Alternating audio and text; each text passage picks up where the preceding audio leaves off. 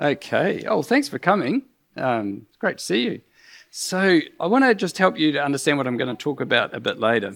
And so I want to start by asking you a question. Have you ever had maybe a friend come over to your house and maybe they've stolen one of your toys and you realise afterwards they're gone, that toy is gone? Has that ever happened to anyone here? No? You guys got great friends. Maybe your toy got broken and they didn't tell you about it. Has that happened to any of you? Wow. Anyone over here? Phew, that's wonderful. It happened to me. I think I've told this story once before. What about, have you ever had a friend who's maybe told a lie about you, something that's mean and untrue, and they've gone to school or they've gone to one of your cousins and said a lie about you? Has that ever happened to any of you? No? We're living in a perfect world, brothers and sisters. This is wonderful. Well, it has happened. It has happened to me. I've had friends tell untrue things about me, like, oh, Jeff is...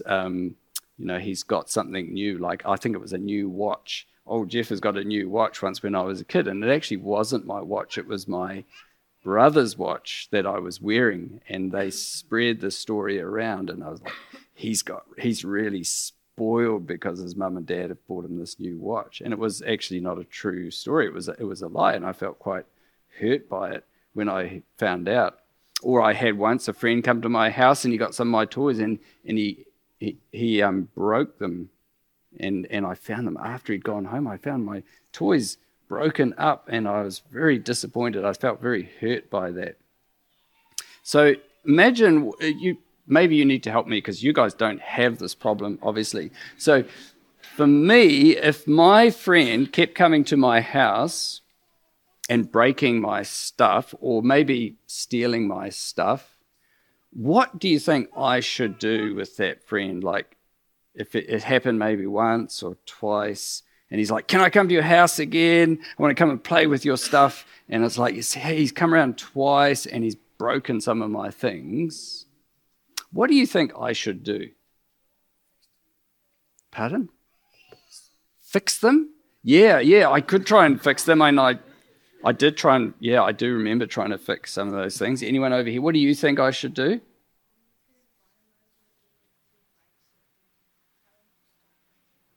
Okay, invite him over again. If he breaks stuff, tell him to stop breaking them. Yeah, that would be, that sounds pretty good, yeah.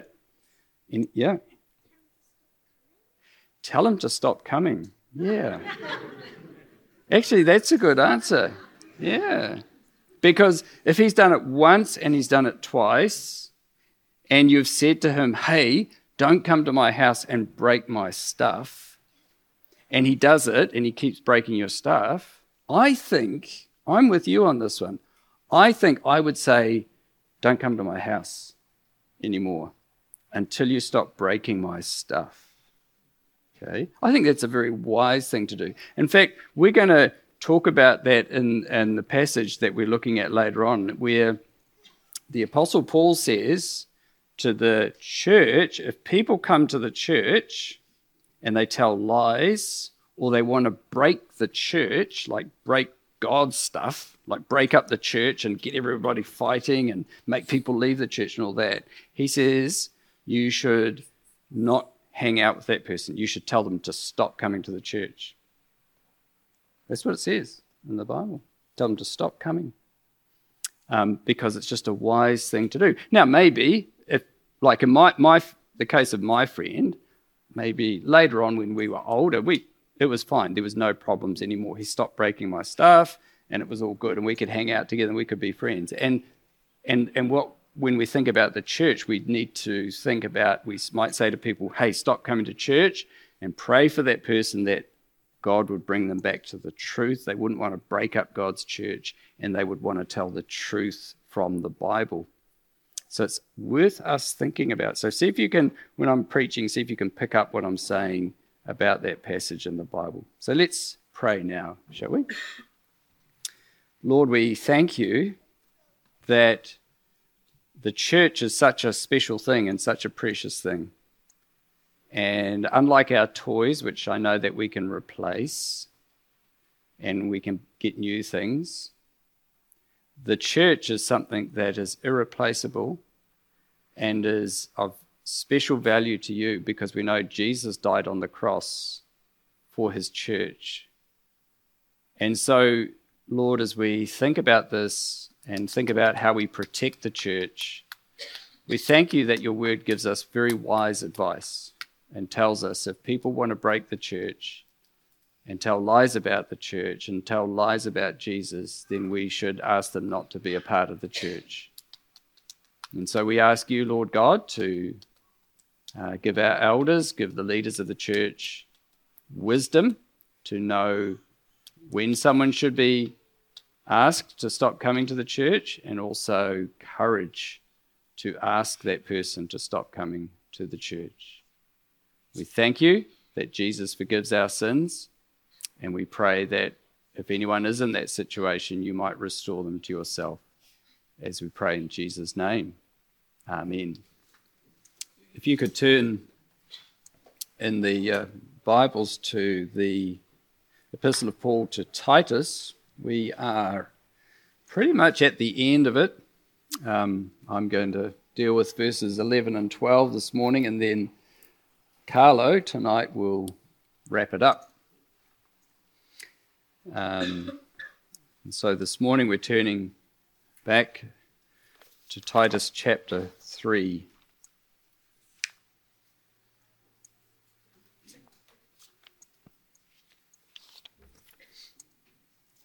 And we're going to read together from Titus chapter 3. We'll read from verses 4 to 11. This is the word of God. Hear God's word.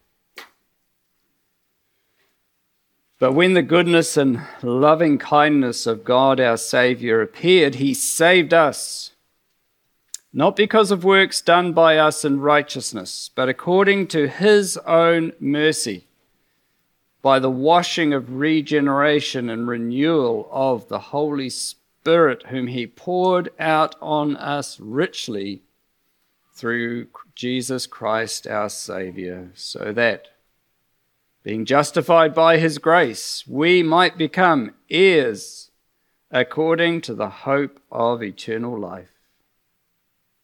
The saying is trustworthy, and I want you to insist on these things, so that those who have believed in God may be careful to devote themselves to good works. These things are excellent and profitable for people. But avoid foolish controversies, genealogies, dissensions, and quarrels about the law, for they are unprofitable and worthless. As for a person who stirs up division after warning him once and then twice, have nothing more to do with him, knowing that such a person is warped and sinful. He is self-condemned. Amen. And may God bless that reading of his word. Let's pray. Let's ask God to help us as we open it. Lord, we come with confidence to your word because we know that this is inspired of the Holy Spirit. Your word tells us that itself. And it speaks to us in a way that no other book speaks to us. And we pray, Lord God, that as we approach your word this morning, we would come with a posture of humility and faith. That you would help us to put aside our personal preferences and ideas, and you would help us to trust your word, to trust that you know what is best, that you know what is good for us. Give us ears that are ready to hear, and give us hearts that will believe and take action according to what we read and what we believe. We ask in Christ's name. Amen. I hope that you were welcomed this morning. Did you get a warm welcome when you came in church? Yeah? David and Sarah on the door. Lovely, warm, welcoming couple. Isn't it lovely? And church is a place where we say everyone should be welcome. Everyone should be able to come in, and whoever you are, whatever you look like, you know, wherever you're from, whatever you smell like, whatever you are wearing, whatever it is, you know, you should be made to feel welcome. And that is true. And sometimes we say, you know, church is a very inclusive place. It's a very inclusive community. We don't exclude people. That is until we do exclude people. That is until we do unwelcome people, because that is a biblical thing that sometimes we are called to do, to unwelcome people, to exclude them from the church. And that's what our passage is about this morning here. I don't know if you've been following through on this letter, but Paul is writing this letter to Titus. Titus is in Crete. He's been, you might say, mentored and coached by the Apostle Paul himself as to how to establish the church in the island of Crete, how to set up good, solid, biblical church communities. And he's instructing him on all the possible things and all the presenting issues that would come and could be possible in this context in which Titus is operating in the island of Crete. And what he does, as we come to the end of the letter, he comes back to the gospel. So what he does in chapter 3, verses 4-7, he gives a really clear and succinct and very compact explanation of what it means to be a Christian. When the goodness and loving kindness of God our Savior appeared, he saved us not because of works done by us in righteousness, and so on. Verses 4-7, he does that. And then he says, well, in the light of this, in the light of this gospel reality, in the light of what God has done, the people of the church, the Christians, those who have, he says, believed in God, this is a faithful saying, that those who have believed in God need to devote themselves to good works. The church is to be a place, is to be a community of people who stress good works, who seek to glorify God by doing what is good and what is right according to the word of God. And we looked at that last week. And in contrast to that, he says, this is what the church should be stressing, and this is what the church should be embracing and pursuing. But he says, on the other hand, so we embrace good works and we seek to glorify God and do those things which are excellent and profitable. But he says, on the other hand, there is things that are unprofitable and worthless. And those unprofitable and worthless things, he says, we should avoid. And these are arguments and debates and controversies and fights and battles over things that are not central to the gospel, that are not of the gospel, that are not going to advance the cause of Christ. Squabbles over things that, as he says, are worthless and unprofitable. But what do you do if somebody doesn't get the memo? Okay, you've all been in that situation. It's like, I didn't hear that.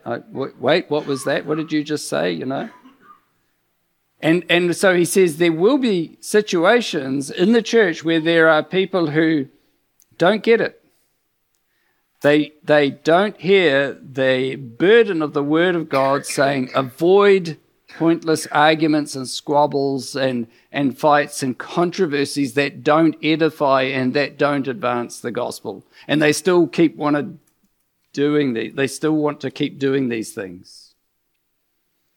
And so he says in verses 10 and 11, as for a person who stirs up division, after warning him once and then twice, have nothing more to do with him, knowing that such a person is warped and sinful, is self-condemned.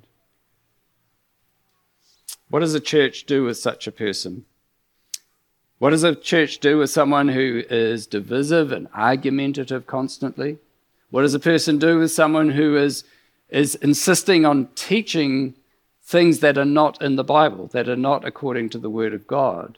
What should the church do then?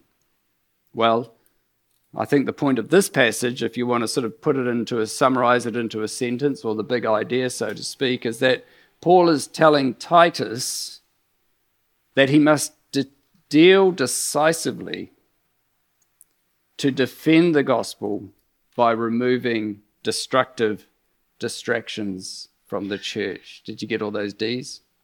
Yeah? I could have put more in, but you have to resist that when you're a preacher. Let me read it again. We must deal decisively to defend the gospel by removing destructive distractions from the church. Get them out of the church. So what do we do? Well, I think there's two things here I want to highlight. First of all, we have to determine if a person is being destructive. And we have to determine if a person is someone who is stirring up division.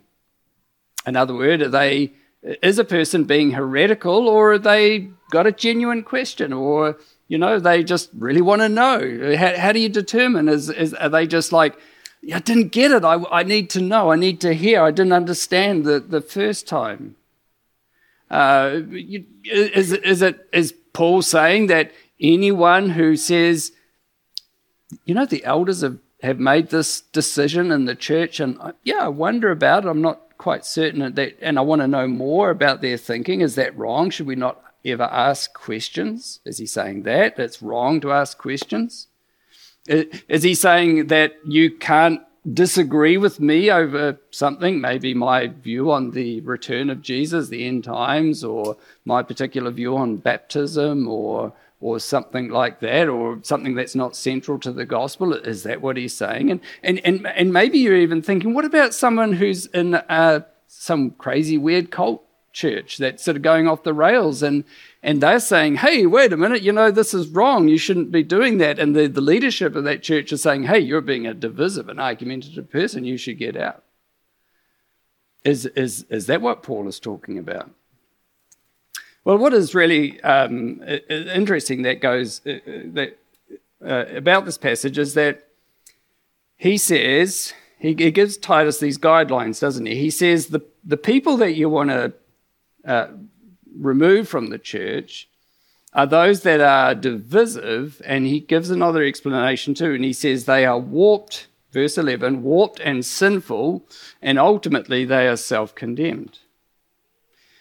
Now, this word that Paul uses, a person who stirs up division, is actually the word that we use as heretic. That's the word that he uses there. And it's an interesting word because heretic has a sort of a range of meanings. Paul, when he's before Governor Felix in Acts chapter 24, verse 14, he says, actually, I belong to this sect, and the word behind that is heretic, called the Way. He's like, Felix, you may have heard this group of Christians, you know, who believe in that guy who said, I'm the way, the truth, and the life. And he says, that's where I'm part of that group, that sect. And then we see it's sort of used, it comes to be used in a more negative way. If you're familiar with Paul talking to the Corinthian church in Corinthians chapter 11, where he's instructing on the Lord's Supper, and he says these words in 11 verse 19. He said, for there must be factions amongst you in order that those who are genuine among you may be recognized. Again, the word faction is connected to this word heretic. It's the same word in a different form. So this is a negative thing. There are divisions and factions in the church. There's, you know, one group sort of sitting over here and one group sitting over there, and they're like, no, we don't agree with those guys. We don't want to hang out with them. We don't support the things that they support. And then when you keep reading in the scriptures and see the way that this word comes to be unfolded, and unfolded in Galatians chapter 5, famous passage, you know, where Paul talks about the fruit of the Spirit, and he contrasts the fruit of the Spirit, you know, love, joy, peace, with the works of the flesh. And he says that the works of the flesh are evident. And he gives this massive list, and I'll read some of the list.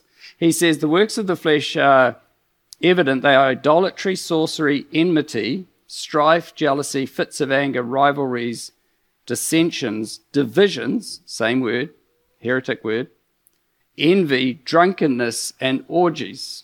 Now, it's really interesting, that list, isn't it? Because I guarantee you that you're like me, you've read that list in the past, and you've started with idolatry and sorcery, and you end up with drunkenness and orgies, and you go, oh, that's not about me, because I'm not an idolater and a sorcerer, and, you know, orgies are not my thing. And so you're like, and you miss all the stuff in the middle, which Paul says, this is a work of the flesh too.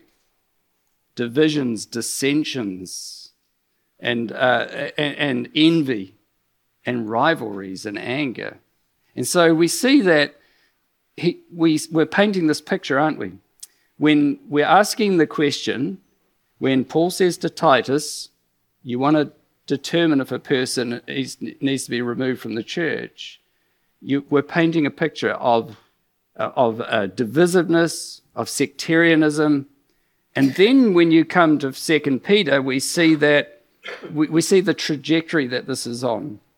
That it's kind of like a line, and it's kind of a little bit blurry at the start, but what we see is the fruit of it manifests itself ultimately in a rejection of the gospel and the rejection of the God of the gospel. And so when Peter is writing 2 Peter chapter 2, verse 1, he says, but false prophets have also arisen among the people, just as there will be false teachers among you, who will secretly bring in destructive heresies, even denying the master who bought them. And so what we see is that heresy or heretics or divisiveness may manifest itself in a number of ways. It may be just somebody who has an argumentative and a divisive and a sort of a kind of a conflict-orientated approach to ministry, to the church, and they're always wanting to get their way, and they're always wanting to drive a wedge between themselves and others. But it has this sort of process by which it ultimately ends up with somebody who is anti-God and anti-the gospel, a false teacher, a destructive heresy, someone who denies the Lord Jesus Christ. It's harmful, it's destructive, and it turns people away from the Lord Jesus Christ. When you read other authors around the same time as the Bible, very early, Ignatius of Antioch, he says, flee from all abominable heresies and those who cause schisms. So he lumps these things together, heresy and schism, false teaching and divisiveness as the beginnings of evils. Here's a longer quote, and I want to read this for you because I think it's quite instructive. He writes in another one of his letters, does Ignatius. He says, I therefore, yet not I, but the love of Jesus Christ, entreat you to use Christian nourishment only, and abstain from vegetables of a different kind. I mean heresy. Some mix up Jesus Christ with their own poison, speaking things which are unworthy of credit, like those who administer a deadly drug and sweet wine, which he who is ignorant drinks, and with fatal pleasure leading to his own death. You see what he's saying here is that we have to be so careful that within the church, we think that we're getting the good food. We think we're getting the word of God, but what happens with heresy is it starts to get mixed in. It mixes poison with the truth. It mixes error with the word of God, and it comes from this attitude. It comes from this whole heart of wanting to divide and wanting to set oneself over against others and promote oneself. Maybe an attitude of selfish ambition. It's a dangerous thing. And so for Ignatius, heresy starts with the divisive heart and ends in teaching that sounds like truth but is actually poisonous and is adulterated and comes from a warped and sinful heart. And the reality, brothers and sisters, is that this is the stuff of life, isn't it? I've had a couple of people just speak to me recently about there's a group out there. I think it's the Shincheonji Church. It's a Korean-orientated cult group. And they believe that the founder of their cult is somehow Jesus, and I think it's his wife, is the mother of God. And so if anybody knocks on your door and says, hey, I want to, usually three people, and they want to talk to you about the mother of God, you know that you're dealing with this cult group. And someone was telling me of a friend who got involved in this group, and they said, come along to this meeting, and they thought it was all great. These are very zealous and genuine and serious believers. And then suddenly this woman appears on the screen from Korea, and everyone bowed down to this woman on the screen. Why did they bow down? Because this cult believes that she is the mother of God. Now, these people come to you, and they're not saying we're a cult, or we're false teachers, or we've got some new religion even, but they're coming to believers and trying to entrap believers into their false beliefs and into their errors. And you ask yourself, why do people do this? Well, what is in the human heart, brothers and sisters? What is in your heart, and what is in my heart? Love of money, love of self, love of power, love of sex, love of destructive influences. And Paul is saying, when we detect, and when the church leaders detect, but all of us are responsible to do this, when we detect that something is not right, we have to remove these things from the church. It's interesting how corrupt the human heart can be, and how sometimes a person may sound, and this is the thing about why he singles out divisiveness here. A person may sound like they are orthodox and correct and biblical, but actually their heart is destructive. Their heart is warped and sinful. And it's only by investigating that we can discover this and learn this. I know of a situation of a good church, and they had problems and they had divisions, and it originated with some of the leaders of that church. And sadly, they couldn't be dealt with quick enough, and so it caused a lot of pain. A lot of people left this church. About half the people ended up leaving this church, until finally the elders challenged one of the other leaders, who they learned was the cause of all of this division and upset. And they said, you have to go. It's time to go. You need to leave the church. And this person, when they were told this, their heart was suddenly revealed, because they turned to the elder who had told them this, and they said, I will destroy this church. I will destroy this church. Now, here's somebody who everybody looked up to. Here is somebody who everybody thought was, a mature and godly Christian leader. But suddenly, when they were challenged with the word of God and with a love for the church, their heart was revealed, warped and sinful. Who wants to destroy the church? His name starts with S and ends with N, doesn't it? Satan is the accuser of the brethren. Satan is the one who wants to destroy the church of Jesus Christ. And so Paul says, as for a person who stirs up division, so this is a divisive person, this person is someone who is warped and sinful and self-condemned. This is a person who must be challenged. They have to be removed from the church, because they will destroy the church. The second thing, though, is that not only do they need to be challenged, but they need the leaders of the church particularly have to deal decisively with this person or these people. Notice what Paul says. He says, as for a person who stirs up division, after warning him once and then twice, have nothing more to do with him. Have nothing more to do with him. So what do you do? When you hear that someone is causing problems in the church, when you hear that somebody is introducing false teaching, you can't just ignore it. You can't just pretend, we'll just hope it doesn't get bad, or hope that nothing terrible comes out of this, or we just hope they'll go away. That sometimes is human nature. We want to We want to be like that, don't we? But biblically, we can't do that.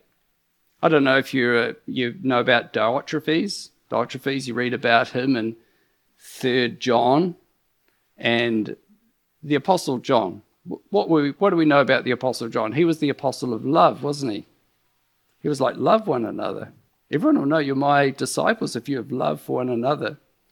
But he writes in 3 John, he says, there's this guy in the church called Diotrephes, and he is stopping people. We think they're traveling evangelists. He's stopping them coming to the church, and he's excommunicating anyone who goes and talks to them or welcomes people to come into the church. Why? Because he's in love with power. And John, the apostle of love, he says, I'm going to come and visit, and I'm going to go and talk to Diotrephes. I'm going to go and have it out with him. We see the same thing Paul says in Galatians with Peter. He says, I came to the church in Galatia, and the apostle Peter himself, the rock, he had been influenced by the Judaizers, and he was no longer eating with the Gentile Christians in the church. And I had to go and talk to him. I had to confront him about this. And this is what we see the Apostle Paul telling Titus to do here. He's saying that we have to go and deal with them. Now, why do we do that? Well, there's two reasons. Firstly, and it's interesting reading Calvin on this, because Calvin we think of as the guy, who with the authorities of Geneva really dealt the harsh blow to Servetus as heresy. But Calvin says we have to go and talk to someone. Why?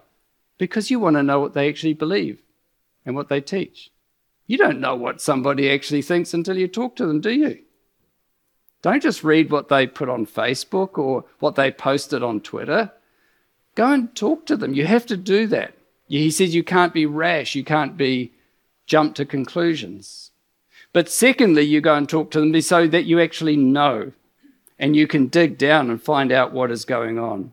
And notice what Paul says here. He says, after warning him once and then twice, this word warn is a very interesting word. It has to do with, sometimes people use it in biblical counseling, it has to do with confronting someone, teaching someone, encouraging someone, and even challenging someone. It has all this whole range of meanings. And so Paul says, you have to go and talk to someone.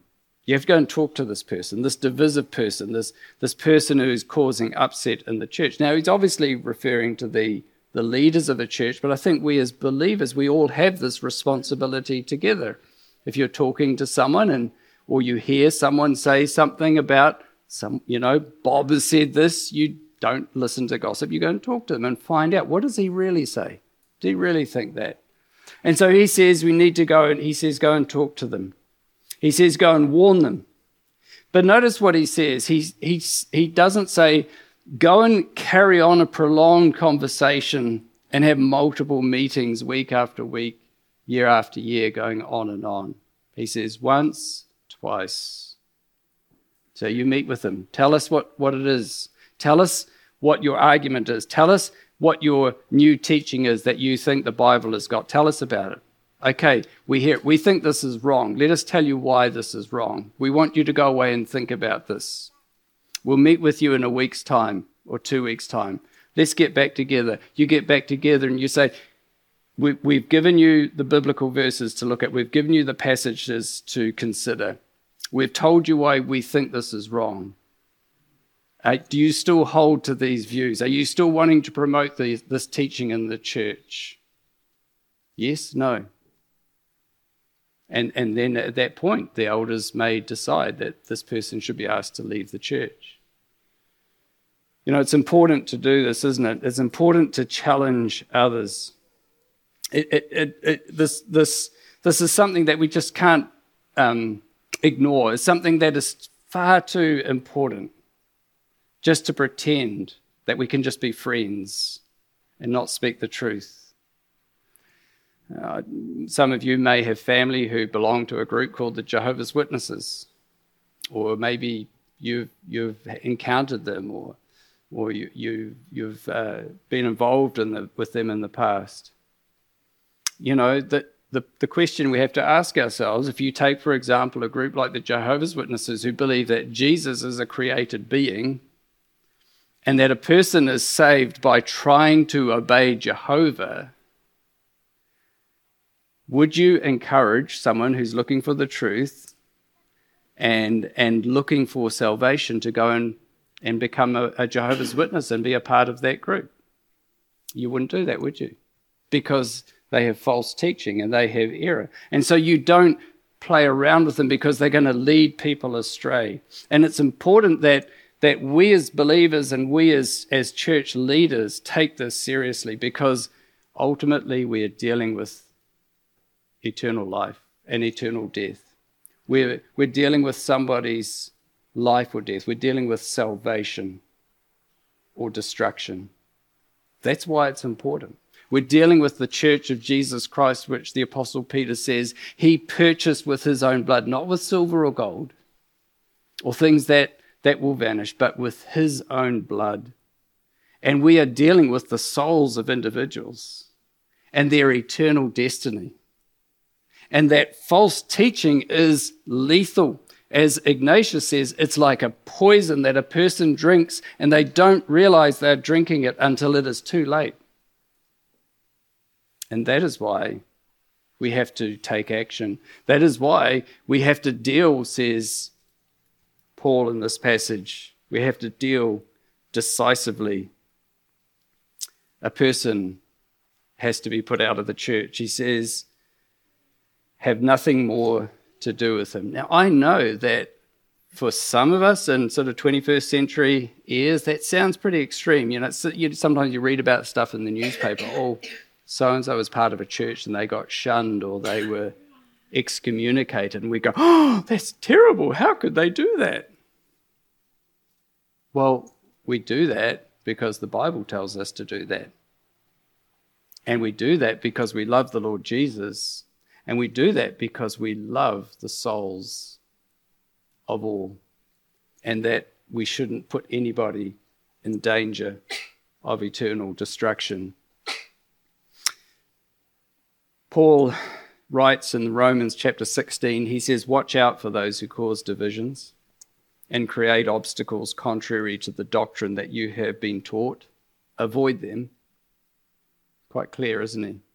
Avoid them.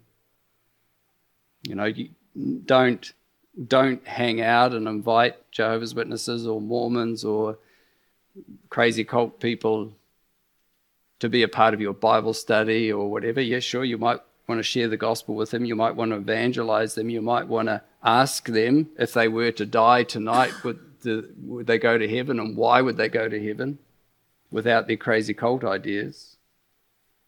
But you don't invite them into the church. You don't invite them to teach in the church or to have an influence over others. Paul also says in 2 Thessalonians chapter 3, verse 14, if anyone does not obey what we say in this letter, take note of that person and have nothing to do with him, that he may be ashamed. Do not regard him as an enemy, but warn him as a brother. And this is what Paul is saying here. Warn that person. Once, twice, warn them, and then avoid them. Why? Because it's a matter of life and death.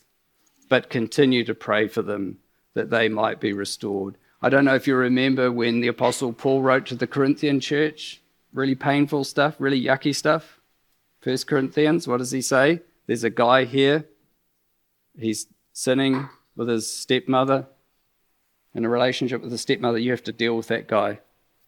You have to put him out. 2 Corinthians, what does he do? He writes and says, hey, about that guy that I wrote about in the first one, that you had to put out of the church, he's repented. Now you restore him. And so the gospel, even for heretics, the gospel is always an invitation to come and repent and trust in the Lord Jesus Christ. Just as we close, and you may be sitting here and go, well that's good. At the site, there's that church, that big one up on the hill at Manukau. Yep, we know those guys. Let's avoid them. That weird hall down the road, yep, let's avoid them. Let's avoid the three people who come around knocking on my doors wanting to do a Bible study with me. Yep, I'll avoid those guys. But let me ask you this question, brothers and sisters. Has anyone here ever had a thought or an idea or a belief about God which is not according to the Bible? Yeah, I have. We are all at danger of this. I won't bore you with the details, but thankfully, God, through the writings of R.C. Sproul's A Good Theology, corrected my wrong thinking about the Trinity when I was a new believer. Has anyone here ever approached an argument or a discussion with someone else in the church you were like, yeah, I'm going to prove them wrong. I'm going to embarrass them. I'm going to show my superior knowledge of the Bible. A divisive heart, an attitude which is wrong and schismatic, a desire for revenge or envy, out of envy. Brothers and sisters, this is our heart, isn't it? This is where we all have this tendency. So let's not think to ourselves, this is a problem just out there for other people. It's a problem that begins in the human heart, and only by grace, only by the indwelling of the Holy Spirit, verses 4-7, who works salvation in us, but also sanctifies us and renews us into the image and likeness of the Lord Jesus Christ. Only by God's grace are we too kept from error, are we too kept from wrongful, harmful, divisive attitudes. And I am aware that some of you may be dealing with family members or friends who are maybe divisive or hold false teaching. Let us pray for them. You pray for them. Invite other people to pray for them. Pray for our families. Pray for our friends. Pray for our neighbours who are trapped into false teaching and have wrong and harmful attitudes towards the church. Ask the church to pray. Pray for the elders of this church as they seek to shepherd God's flock, as they seek to guard the flock from error, from harmful influences, from divisive people, from false teaching.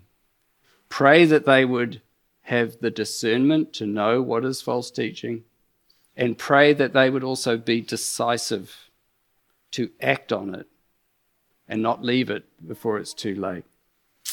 Let us pray now. Lord, we thank you that you are a God who delights in the truth. Send your light forth and your truth. Let them be guides to us, Lord God. We thank you that you are the God of peace and the God of unity.